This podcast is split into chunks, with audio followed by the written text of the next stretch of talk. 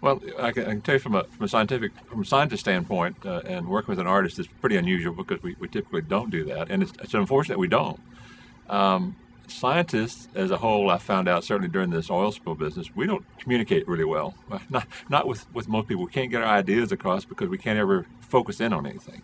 So communication for us is really important, and, and one of the most powerful uh, pieces of communication that I've seen on this oil spill has been uh, Daniel's uh, photographs. I mean, they really convey what what happened there in a way that uh, that words would never never work.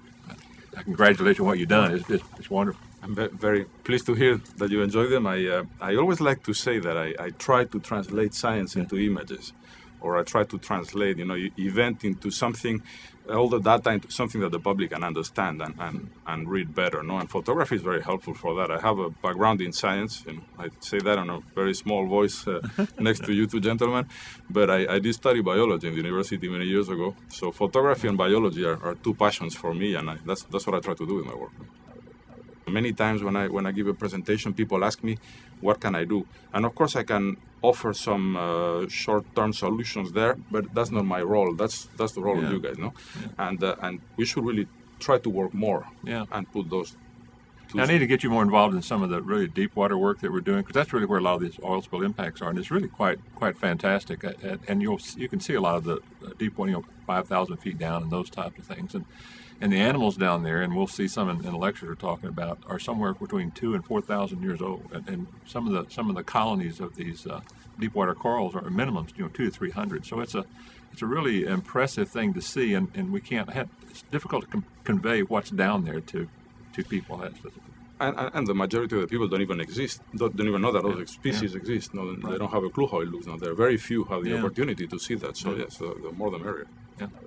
So what I try to do with my work is, is to, to show people the seven billions of us in this planet.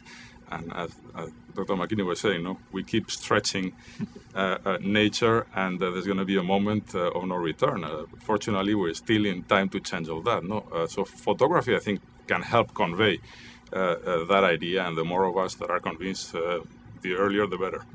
I think it does even more than conveying too, because we can we can talk, you know, facts and, and data and all that type of thing, but they don't really mean anything to people unless they can make a connection. I mean, that's what you do. They have to make some kind of connection at, at a level that okay, this really means something to me, and, and, that that's what brings it together. Because you want you want people from when I work from the conservation side, I'm a scientist, but I really want people to do things to take those actions to, to address the issues, and, and that's what you have to have. They have to have a connection. That's what art art can do. I, I think that connection probably comes from the emotional you know, so it's a very emotional connection, and that's what uh, yeah. puts both things together. No, on one hand, what I was saying, no, the, the hard data that's extremely important, and on the other hand, you know, that, that passion and emotion and, and feeling for what's happening out there. No, if they get that right hit, that right feel, then they may want to go. Well, learn more about it. Then that's where I can step in. I can tell them more about it, but I can't get their interest. That's what you do, and that's what's so important art is what does it. Science mostly bores people to death unless you're really interested. And we feed you lots of data. and We don't do it very well, we, but we're very linear. But so you need you need art to, to bring us together.